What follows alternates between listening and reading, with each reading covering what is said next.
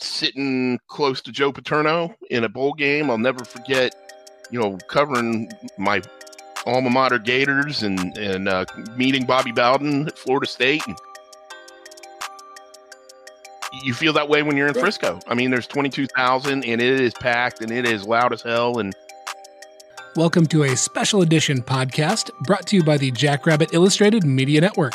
I said I, I would love to do something on FCS football because I just think that there's so much potential with that level. It, look, I was blown away by Andy before I ever covered the program. When I came on board with Hero Sports, I told the guys, I said, man, I have got to stop landing on the Titanic in its final days. You know, right. I mean, it's t- it's time to build the ship, not sink with, you know, this yeah. monster, you know, once famous ship. And that was the first time I ever talked to oh, Coach oh, Dave. Folks, we got the first in a what hopefully is a bunch of podcasts here brought to you by Brendan as he attempts to educate us common folk on the many intricacies of the FCS level of football. Today, to kick this off here, we've got none other than the godfather of FCS football, in my opinion, right now, uh, at least probably who's considered to be the most knowledgeable writer in the country on FCS football, Brian McLaughlin of Hero Sports and uh, we're this is such a lengthy interview. We're actually going to break this into two parts. Second one will be coming shortly, I imagine, within the next week or so. So, without further ado, sit back, relax. Here is Brendan with BMAC. Hey, everybody, welcome into a special edition of the B Team podcast brought to you by the Jackrabbit Illustrated Media Empire. Now that we've added the wrestling podcast and everything on here. Um, what I'm here to do today, uh, really, it was only going to be half the B team because I'm going to be getting started and doing a mini series here for everybody, kind of going through the FCS conference by conference. Hopefully, if you're new or you're a casual fan of football and you're looking into, hey, why should I care about this out of conference opponent? My son's looking at getting recruited by an FCS school. What's this all about? Because, you know, it's not followed by ESPN every second of the day, um, besides being on the ticker. This hopefully will be a series that'll give you a broader knowledge of what's going on, hopefully build some interest in you, and maybe get you someday to a point like me where you live off ESPN 3 and ESPN Plus every Saturday and watching those games instead of worrying about the last place Big 12 team getting kicked around by Oklahoma. So uh, for today, we have a really special guest, everybody. Really excited to have him here. Brian McLaughlin from Hero Sports. He's been the FCS coordinator there since 2015 and used to work at Sporting News, Parade Magazine. They give top notch national coverage. They actually sent us a hat from Sam, who works with them. There you go. Rocking right now. But Brian, welcome to the pod. Thanks so much for coming on, man. Yeah, Brandon, man, appreciate you having me on. It's uh, you represent one of the top programs in the FCS. So it's uh, pretty pretty cool to be uh, on your podcast, man. Right on. So you used to do some FBS coverage as well. Yeah. Before you did that, right? You did the recruiting coverage for that or something. Yeah, yeah. I um I was in the newspaper world, you know, up till 2008, and um, the new editor in chief of Sporting News magazine uh, hits me up because he had been a he'd been a former uh, editor in Melbourne, Florida, at a paper called Florida Today, which is owned by mm-hmm. USA Today. And then mm-hmm. he'd gone to Atlanta, and then he was hired at the Sporting News. So I, I kind of knew him. And he said, "Hey, we are going to add a recruiting position." And he's like, "I know you always loved recruiting. Wow. Yeah." I mean, he. I was in Daytona Beach. He was in Melbourne, so it was we're pretty much we're butting up against each mm-hmm. other's coverage areas, and so uh, he it was Jeff D'Alessio hired me, and so I flew up to Charlotte, and I couldn't believe it, man. Wow. Going from Daytona Beach to the Sporting News was like, I, I man, I was so lucky, uh, you know. And uh, my job was to basically be all over Power Five recruiting, um, 365 days a year. But I, at the same time, I I also did um, a li- I did a little bit of basketball recruiting when it was really hot um, so I did do some AAU national stuff, and um, you know the, the, the experiences were great. I, I helped cover bowl games. Wow. Um, Yeah, so I, I like I was kind of a backup, backup, backup college football writer, but mostly I I did uh, recruiting and I flew all over the country doing recruiting stuff, going to bowl games and um, you know meeting Alabama and Southern Cal and and those kids and you know wow. um, and and yeah and, and I and they were jerks. no way. I'm not not all really? of them. yeah, not all of them, but there's a the lot of the coaches. The oh, the kids. No, I mean I, I um I was dealing with them before they signed, so right. I, I didn't really mix that much with the coaches. Um, nowhere near as much as you know. Obviously, Sam and I mix with the coaches today with the FCS coverage.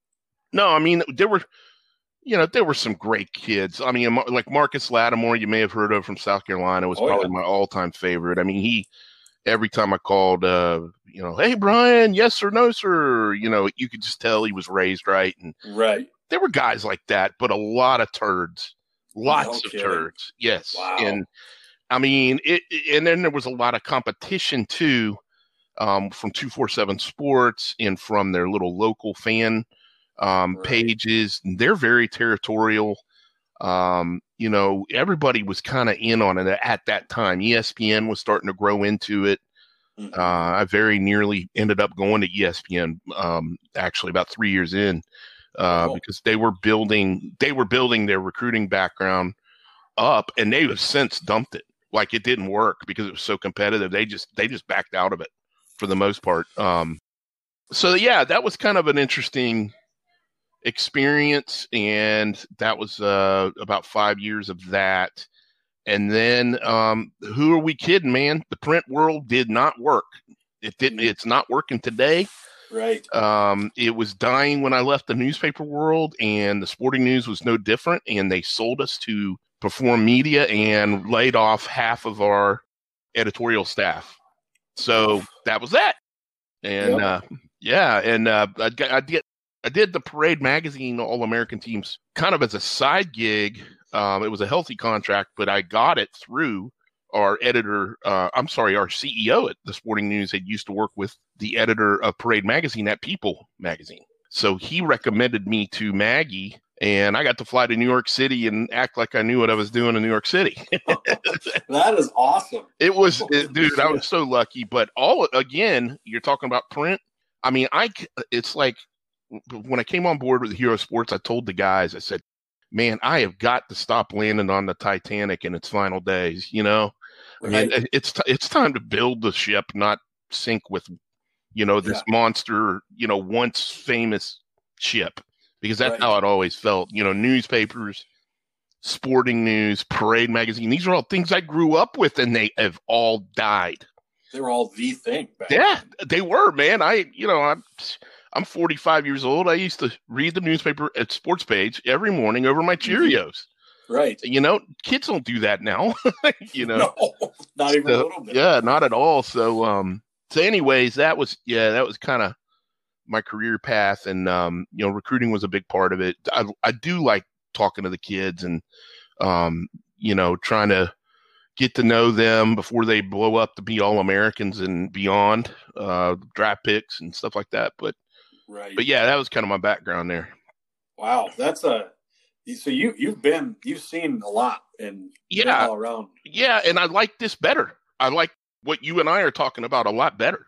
I mean, that's that's kind of the funny thing. Yeah, the, yeah, it was it was big time. I won't. I will sitting close to Joe Paterno in a bowl game. I'll never forget. You know, covering my alma mater Gators and and uh, meeting Bobby Bowden at Florida State and all those memories being there with Lou Holtz and, at South Carolina. All of that stuff is awesome. It's cool, um, but it's it's a saturated thing, and it's very hard to carve your niche in there, especially when you're working from Florida and you're trying to develop relationships with um, mm-hmm.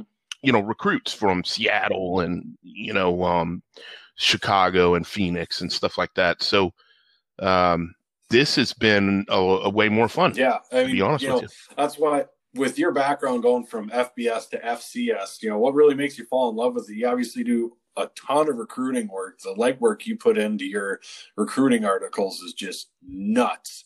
And I, I, Thanks. I just I have a hard time keeping up with recruiting. I'm not a gigantic recruiting guy, but I see what Matt for Jackrabbit Illustrated does for us just for SDSU. And like yeah. then you look around yeah. and go, Holy crap, they're trying to do this for the entire country. And like what, there's 160 yeah. FCS, 130 FCS team. 128 actually to uh, as of this right. year 128 I mean, you gotta yep. love what you're yep. doing you know and what, what makes you what made you fall in love with the fcs and enjoy what you're doing so much well it, it, so you know i had the layoff at the sporting news in 2013 um re- and i i picked up a gig uh doing recruiting for about 18 months with a site mm-hmm. called saturday down south which has turned into they have a big 10 site now called saturday tradition uh, and I did. I was their first hire doing recruiting, so I kept doing recruiting. Um, and that was the worst career stop I ever have. Oh, I don't even put it on my resume. The, the, no. It was bad. Just the, it, the the guy who ran it was a bad, uh. bad person. Um, he's not there anymore. But so I, I, I tend to ignore that. But it, that I, that's what I did between um, getting laid off by the Sporting News and then coming on board with Hero. Um, and I kept Parade the whole time. I, I parade I had until 2017 oh. when they just they had a sale and went internal uh, mm-hmm. uh, with Athlon. So, um, so when I came on board with Hero, the way it started was they were just cranking into doing mm-hmm. content mm-hmm. too, and uh, they were starting to get some investor money, and I hit them up based on a little note they had put on a website, and I'd inquired about one of their editor positions and they said, "Well, you know, we just filled that, but with your resume, w- would you write for us some?" And I said, "Yeah, sure. You know, I'm I'm trying to get cranking right. with something new. You know." And the first thing they handed me was the women's basketball March Madness. It was just about to happen, and I'm like, "Well, I've never covered women's hoops before, but I, I you know, if you want me to write about it, I'll write about it. Sure." And uh, so I did it, and um, I basically critiqued the selection Sunday that day. And so I, I sent it in and it published. And uh, I guess the owner read it and went, oh man, okay, this is great. Let's see what this guy wants to do. And I did, I kind of covered the women's hoops mm-hmm. tournament through there. I, I wrote a bunch of stories that month. And, and then we got done and they, it was May and they said, look, we don't have a budget really for the summer, but we would love to have you be a part of our fall. Um, what would you like to do? And I'm like, well, what will you pay me to do? I mean, what what do right. you want? you know? And they said, well, we're trying to cover all college sports. This is this was what Hero Sports was back in 2015. Wow. They said we're trying to cover all sports. We, you know, we're going to cover men's soccer, women's soccer, um, football, basketball, you name it. We're going to have a correspondent for it. And they said, and since you were on board in the spring, you can pick whatever you want and you can do as much wow. as you want. And I, they said, and we'll, we'll pay you that. And I said, well, I've always loved men's soccer because I played soccer oh. a million pounds ago. And so I, I took soccer for about a month.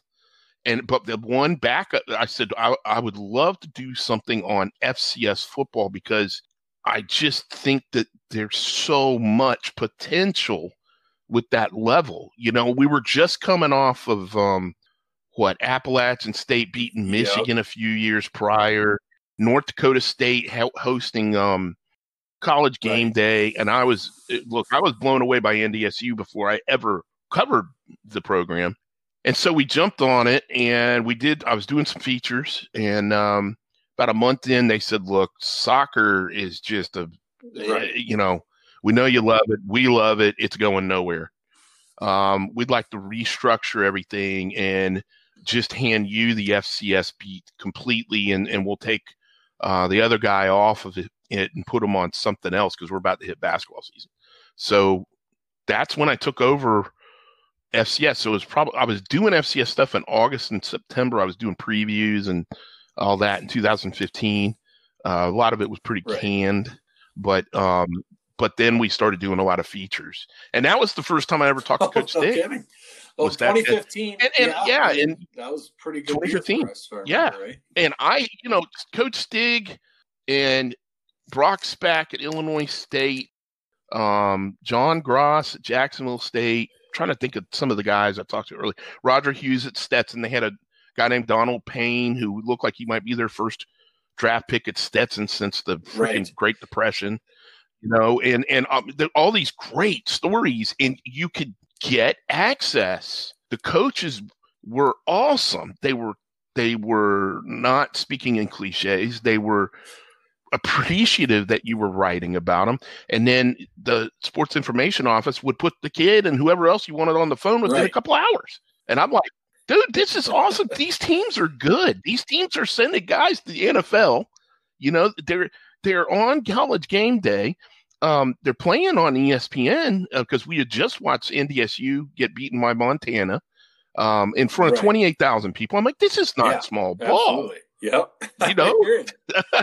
I mean, you Oh, know, yeah. you know, Brendan. I mean, this is not small potatoes. I think you guys beat Yep, Kansas I- that I- fall. I believe I'm that was sure our you first FBS win. Well, our only one so far was at Kansas, and really, we we let them in. That was we let big. them back in the game. We were up by twenty some points at half. yeah, that, and you, I mean, an FCS team is not supposed to be the Power Five. I don't care Right. how bad Kansas is. I mean, they've got 25 more scholarships.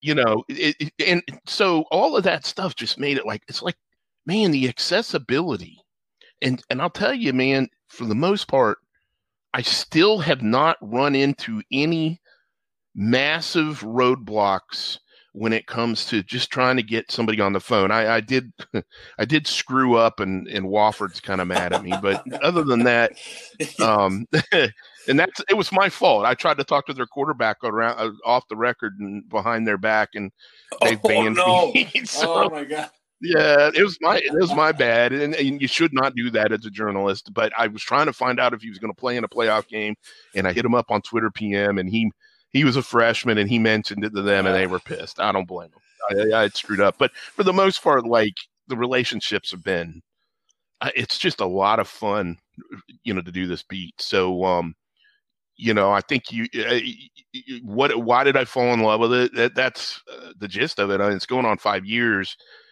you know, um, you know, hopefully it'll go on a lot longer than that, you know, but that's kind of the Well, and you guys have added Sam on now as part of that, so you guys Yep. have got to be growing in your FCS coverage. I know there's at least a lot more content. I didn't know Hero Sports existed until I started reading your articles a couple years ago. Yeah. Yeah. No, see, yeah. Um, what started to happen was we went from a company that we really did have about 50 people writing for us, but like some people might write once Right. a month, you know, and, and, and, uh, they were getting just, you know, a, a, a flat fee for writing a story or whatever. Um, I was brought on as more of a contractor pretty much immediately. And their goal was to try to get it to the point where I had full time help, and we wanted to determine who who would be a perfect fit for that. And Sam began doing stuff for us, and of course he he was hitting a very key Mhm. market, Mhm. which is Fargo. You know, he was living up there. He went to school there. He covered the team. Um, he was professional, even though he's an NDSU grad. He's very professional. Doesn't have any problem, you know, if if it needs to be said, you know. And so we brought Sam on full time. I think in eight early eighteen, but he he was pretty much like a full time correspondent in seventeen, and he did a lot of stuff with us in sixteen. Right. So Sam's been around a while, and and um, you know he's developed his own brand with this, and um, you know he's become you know definitely our Missouri Valley Big Oh, yeah. Sky guy, and and has built those relationships. You know he went to Big Sky Media Day last year, Right. and uh, all that. So um, yeah, so that's kind of how that that all shook out. Right. Yeah. And you know, you know, the guy is unbiased when everybody thinks he's biased against it. That's Oh, that's- absolutely. that's the that's everybody's goal. Every. NDSU fan thinks he's an NDSU guy, which I mean, really, it's kind of unfortunate. His last name's Hurd. I know, I know. I, I, it's funny we don't make a bigger deal out of that, but yeah, I think it's pretty obvious why we don't make a bigger deal out of that. You know, right. it, it, it, it, would, it would, yeah, he would get Yeah. accused Oh, of yeah. things. So no, that's So- awesome. Yeah, and yeah, it, when you're when you're as a fan of FCS and being around the program and all that stuff, you feel like you're a part of it a lot more too. Even though it is, I mean, there's, Yeah. there's games with you know twenty thousand people at it. Even SDSU, we just had you know nineteen thousand for that game day game, but you still feel like Sure, you're not just having a television experience at the stadium. right. It's like you're really a part of it. just with the size. I know I, it is. It's very cozy. It's very cozy. It's very, um, it's very friendly, and um, it you feel that way when you're in right. Frisco. I mean, there's 22,000, and it is packed, and it is loud as hell, and um, but it does feel like uh, you're probably going to run into somebody you right. know there, you know, and that's that's certainly the way the tailgate lot is. I mean, and that that was another experience.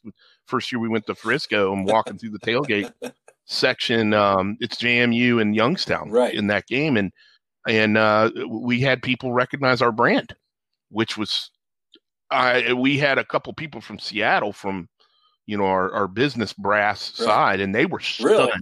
Couldn't believe it. Yeah, I couldn't believe it, man. And I talk to these people on Twitter all the time. I could, like, you kidding me? You follow what we're doing? Uh, so it, yeah, that's we we have felt just as embraced. We have felt just as bit, uh, you know, just as much a part of that as what you're describing. Like as right. a fan, um, you know, the, the guys who who do FCS Fans Nation, um, you know, uh, on on Facebook. That group is I think they're at eight or nine thousand right. people. I mean, it's incredible, and they all really do kind of feel like it's an us against the world type feeling. Yeah.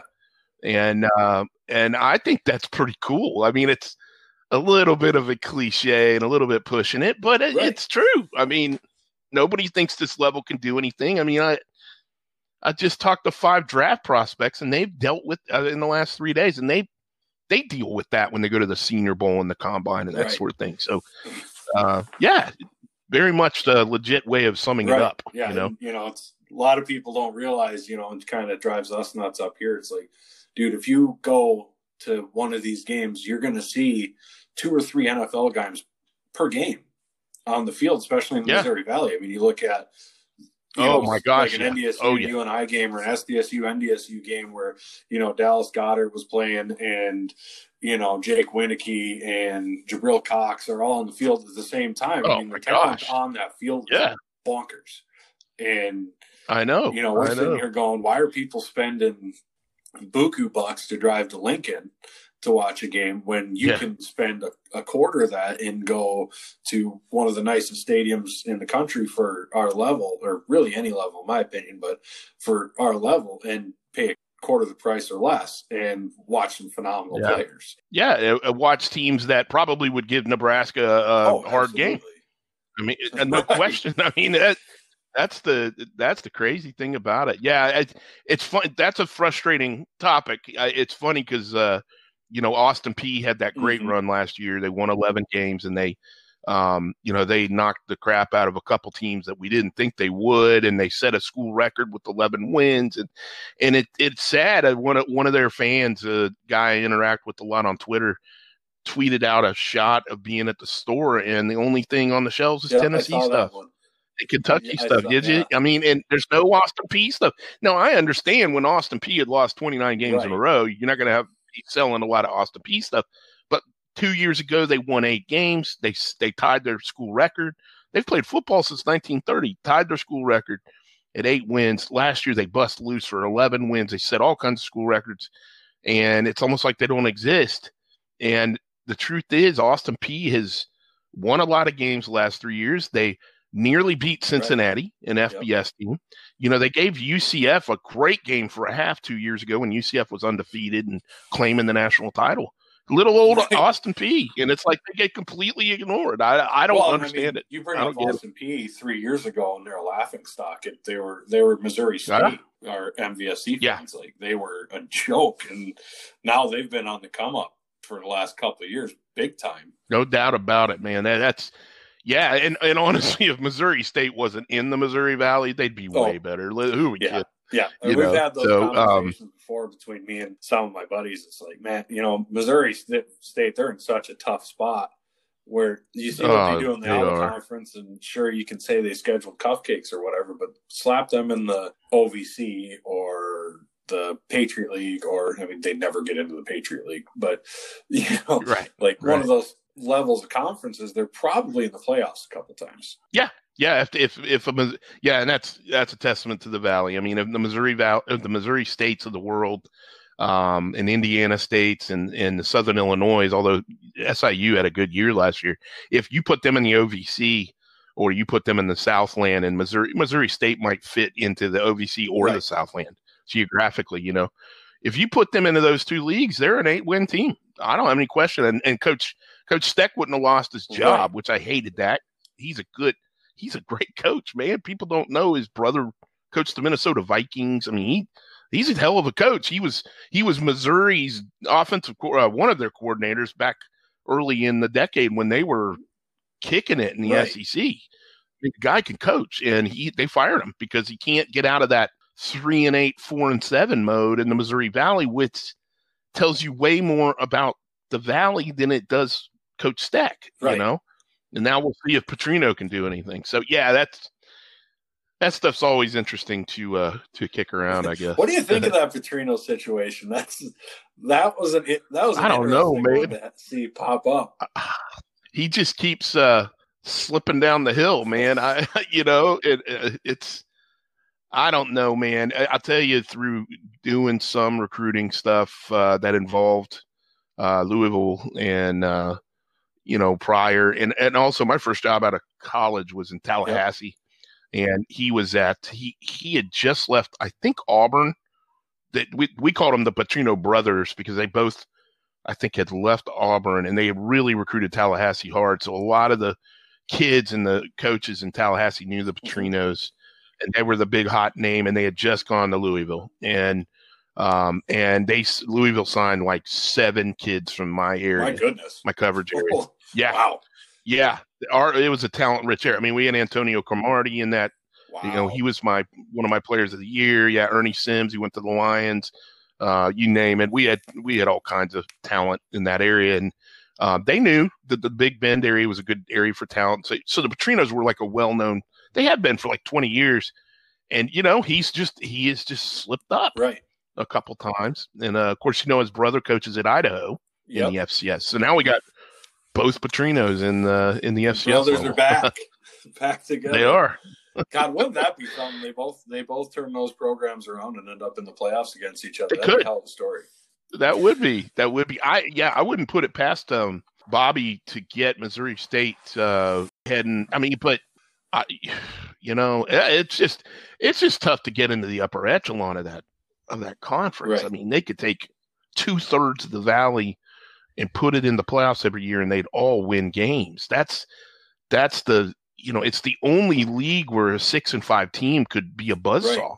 in the playoffs. You know, like Illinois State was that mm-hmm. one year. I think one year Western Illinois was uh, and they're playing teams with nine wins and they beat them. Right. You know. Yeah. Well, it's like Youngstown State when they went to national title. They weren't seeded, if I remember right. That, yeah.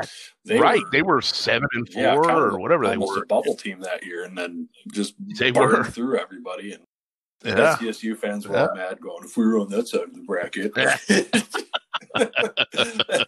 yeah, I know. I know that argument. It's oh, legit. Yeah. I hear you. But, yeah. Um, so you know, looking at the t- talking about you know Idaho and all that stuff, you know, what do you think are the most unique atmospheres and games in the FCS? If you look, because you know you got the classics of the HBCUs, the the rivalry, yeah. you know, up in Lehigh and Lafayette.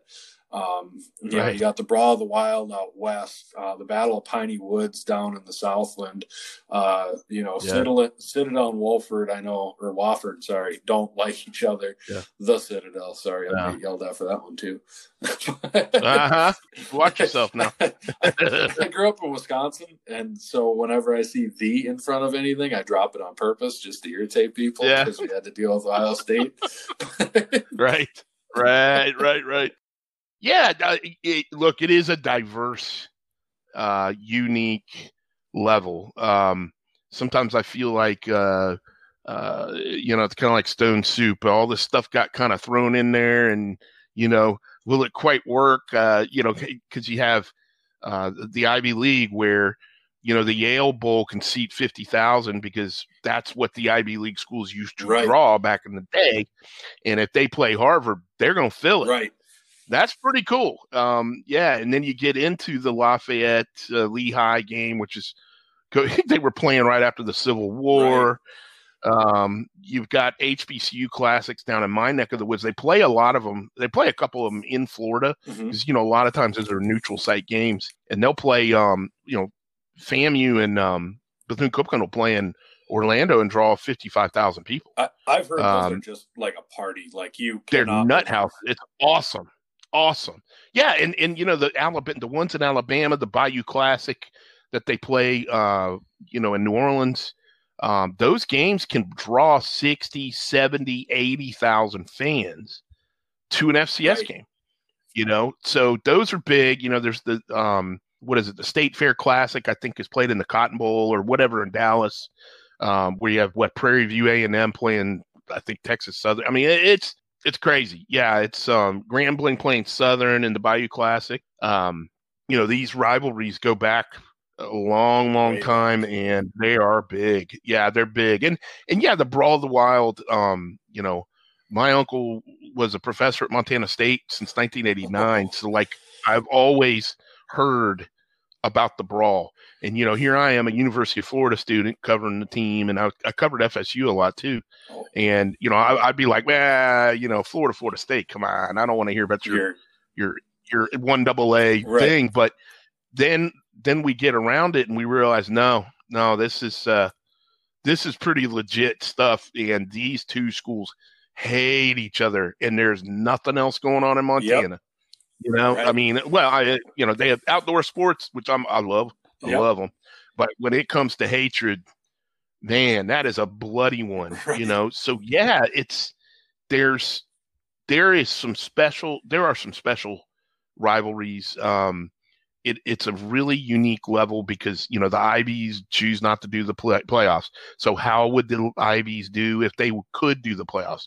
Um, you know, the HBCUs have chosen to do their own thing, Mhm. and their celebration bowl bowl will draw forty five thousand right. to the HBCU national championship. So, um, and then you know we've seen some really recent rivalries crop up like NDSU and James Madison. I was just Oh, talking yeah. to Riley Stapleton about that an hour ago. You know, I was I was ta- I was saying you, when you talk to NFL scouts, what film do they want to see first? And he goes, obviously P5. He's like they want to see our NC State film or whatever and the next thing they want to see is North Dakota State film. I mean that that rivalry is ramped up to become highly respected. Right. You know, it's a really good cross country type thing. So, um, you know, even in the FCS playoffs, we've gotten to get some you know kind of rivalries going on. So Yeah, I mean that's almost like uh, Notre Dame USC with the distance Yeah. between them back when back Exactly. in the heydays, you know. Yeah, yeah, no question. I mean, it it doesn't. Yeah, geographically, it doesn't make a whole lot of sense, but it's become a classic. Right. It's just, you know, people talk about the potential of that game. Uh, you know, talking about the FCS playoffs. Uh, everybody talks about the potential of a game like that, or um, you know, Weber State playing so and so again, or you know, whatever. Um, you know, because we're talking about the elite programs, and that's that's awesome. It's a very healthy for our level, very a hell of a lot of fun to cover. I'll tell you Oh, I that. bet. Yeah, and you know, you got to address the elephant in the room. NDSU with all their Yeah. dominance and everything. And I have a theory of my own. I guess I've forced on some of my friends, um, but generally they've agreed with me. And I don't know if you will, but you look at it and NDSU's run. You want to say, hey, the FCS has to raise its game, right? To, Right. to their level. Yes. Well, you know, you need your Montanas and your Montana states, and they're starting to get back to where they used to be in the days of yore. It seems like yes. um, you know, Mhm. some CAA programs are stepping up, but it feels to me that even if those programs step all the way up, the, the real key to knocking the wheels off of this dynasty is going to come from Missouri Valley schools because I don't care Mhm. what NDSU fans say about their road record and it being better on the road than at home. Road games in the playoffs are a 100% different story. And the you're going to need UNI and SDSU to step up and knock NDSU out of the Fargo Dome in the playoffs Mhm. for this Mhm. for that dynasty to really actually die. I I completely agree. I mean, I that to me is the key. You give them home field advantage, and let's face it, see in Frisco for the most part. Right. I mean, And- and- and I know, yeah, SDSU has proven that they can go in there and knock them off, and hell, even uh, what South Dakota did, you know, back in 2015. But, um, but yeah, it's got to be the Valley collectively needs to beat them up, knock them down a notch, maybe two, three conference losses that t- takes them out of the number one seed. Yep. And now we now it starts to get I think more interesting. Now, how do how do you do that? That's a great question. well, and you know, really, it's kind of a unique perspective as an SDSU fan because looking at it, when we go to the Fargo Dome, it's to the point where it's like, well, okay, we play there. That's where we're playing. It's not so much like, oh, we're going to the Fargo Dome because Right. it's going to be a pain in the ass to beat them no matter where we are. And we've played there so many times in the last six years. I, I'm not sure there is a team that has matched up with another team more times than South Dakota State has had to play North Dakota State in the last decade or so. Probably. But Yeah. you know, you watch these other teams. If you're a playoff team and you can be real, you can be phenomenally good. But other than James Madison that one year, you go into the Fargo Dome, it's kind of a shell shock factor at the Yeah. start of the game, and you can't get down to them by 14 points. Otherwise, and they because then they just go boa constrictor and Yep. run you down. So that Fargo Dome's such a huge huge advantage to most anybody except for it, it's lesser of an advantage, I guess, when you play South Dakota State in Fargo because we've been there so many times. And But and other valley and, and valley teams. Right. Other valley right, teams. like yeah. you and right. I. But if you you, Right. you can't expect Montana, even if they're phenomenal, to go into the Fargo Dome when they've played there once, and you know, Lord knows, say it doesn't happen for three years. So now these guys are all Right. new to it again. You can't expect them to go in there and regularly knock them off. No, you can't. No, I I think the the um the aura thing doesn't really exist when it comes to the upper echelon valley teams. I'd never sensed that, you know, you guys or Northern Iowa or Illinois State or even Youngstown in a good year, sometimes Right. they put up a fight, you know? They put Um, up a fight against them a lot, like quite They- they're regularly. scrappy. It's Yeah. because they'll be terrible, but by God, they play NDSU, and Bobo had them all wound up for that game. Yeah, yeah. It, it always seemed like that game was twenty-one to ten, or you know, and that's not that's giving them a hard time. Right? You know, right? Um, really, it is. Yeah, for yeah, and and you're and you're right. You you send another team like you you, you know send one of the top teams from um, the Southland or you know the Big Sky or whatever into that atmosphere, and it seems like it doesn't matter that they were the top team in their conference. They just get annihilated. Yep. Um, again, with the exception of JMU in 16. Yep. And I and I think JMU would have given them a good game last year in the Fargo Dome and two years ago.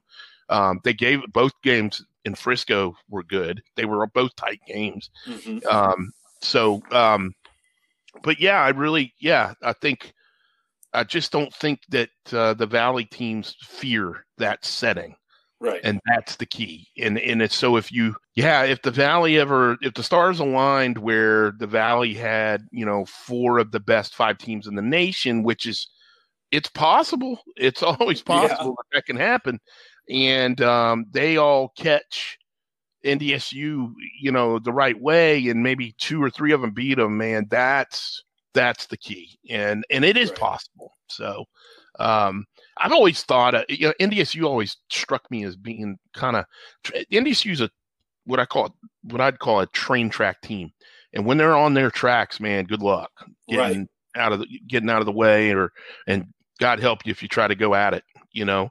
Right. But if you can get them off the train tracks into the daisies a little bit, and you know, they it's not the easiest for them to necessarily get back on track when they're down by two scores. You know, Yes. that's just not built that way. They're built to grind the clock, and grinding the clock doesn't help when Mhm. you're trying to rally.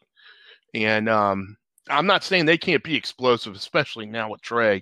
Right. Um, you know, and, and they could be explosive, but that's not really their style. So they're not as comfortable flying all over the field and um, you know putting up 21 points in, in five minutes. They're just that's not what they're what they're comfortable with, and that's that's the key is.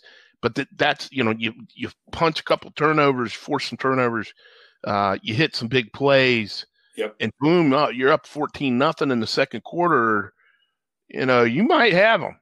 You might Right. have, yeah, Well, and you Uh, look at kind of like the evolution of SDSU uh, in this.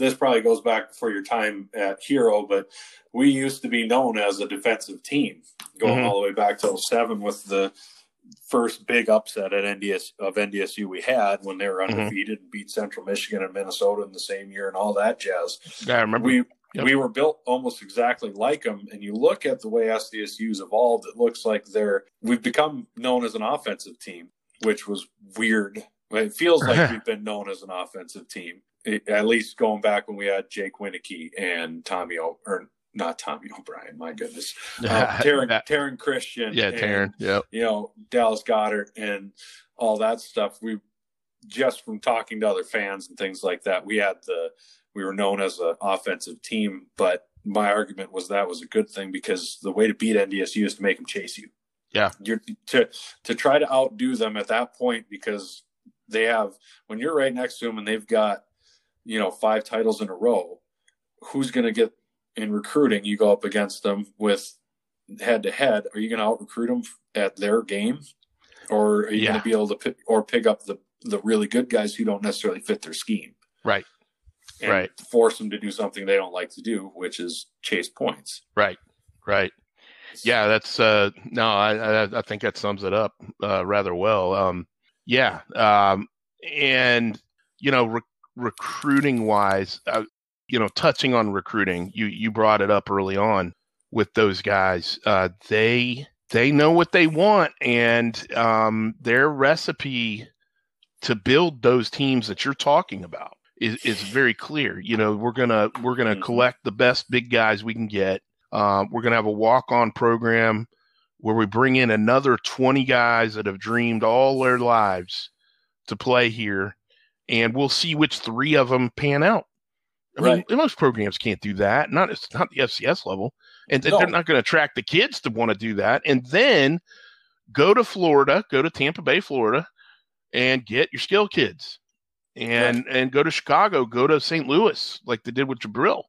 I think Right. Jabril was from St. Louis area.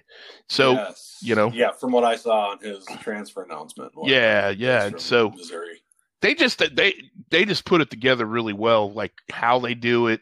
Um, you know, being on ESPN Game Day three times um, gives them just unbelievable exposure to a wider market, and that exposes them to different coverage areas. I mean, I, my understanding, by the way, that they they've they've really opened up big big shock here a, a pipeline to northern dallas i wonder why because they play there every year right know? Um, Right. And that's a talent. I mean, that area, Plano, Texas, and just Dallas in general. I mean, NDSU's there every year, and now they can go down to Greater Dallas and get skilled kids. You know, right and you and you're never going to get better linemen than than the neck of the woods you live in. I mean, Right. you know, the those Mhm. Midwestern kids. That's who I want on my line. So, gosh, man, what a and and SDSU does the same thing. I mean, I don't. It's not a. It's not a complete copycat situation, but I, they're tough too, and they do a lot of the same things. And I, I do remember Coach Stig telling me, uh, you know, on the record uh, a couple times over the years that, heck yeah, we model ourselves after what's going on in Fargo. Why wouldn't you? And we Right. we can do it too, and we're good too. And uh, right and that's and I very accurate. You know, that's not just a goal; it's the truth. So, uh, right. um, so I mean- yeah. Anyways, All right, folks, we're going to go ahead and cut it off right about there. Uh, hope you enjoyed it. A lot of info and a whole lot more to come here. We'll get the next one dropped shortly here within the next week. Hope you enjoyed. Until next time, go big, go blue, go Jacks. sitting close to Joe Paterno in a bowl game, I'll never forget. You know, covering my alma mater Gators and and uh, meeting Bobby Bowden at Florida State and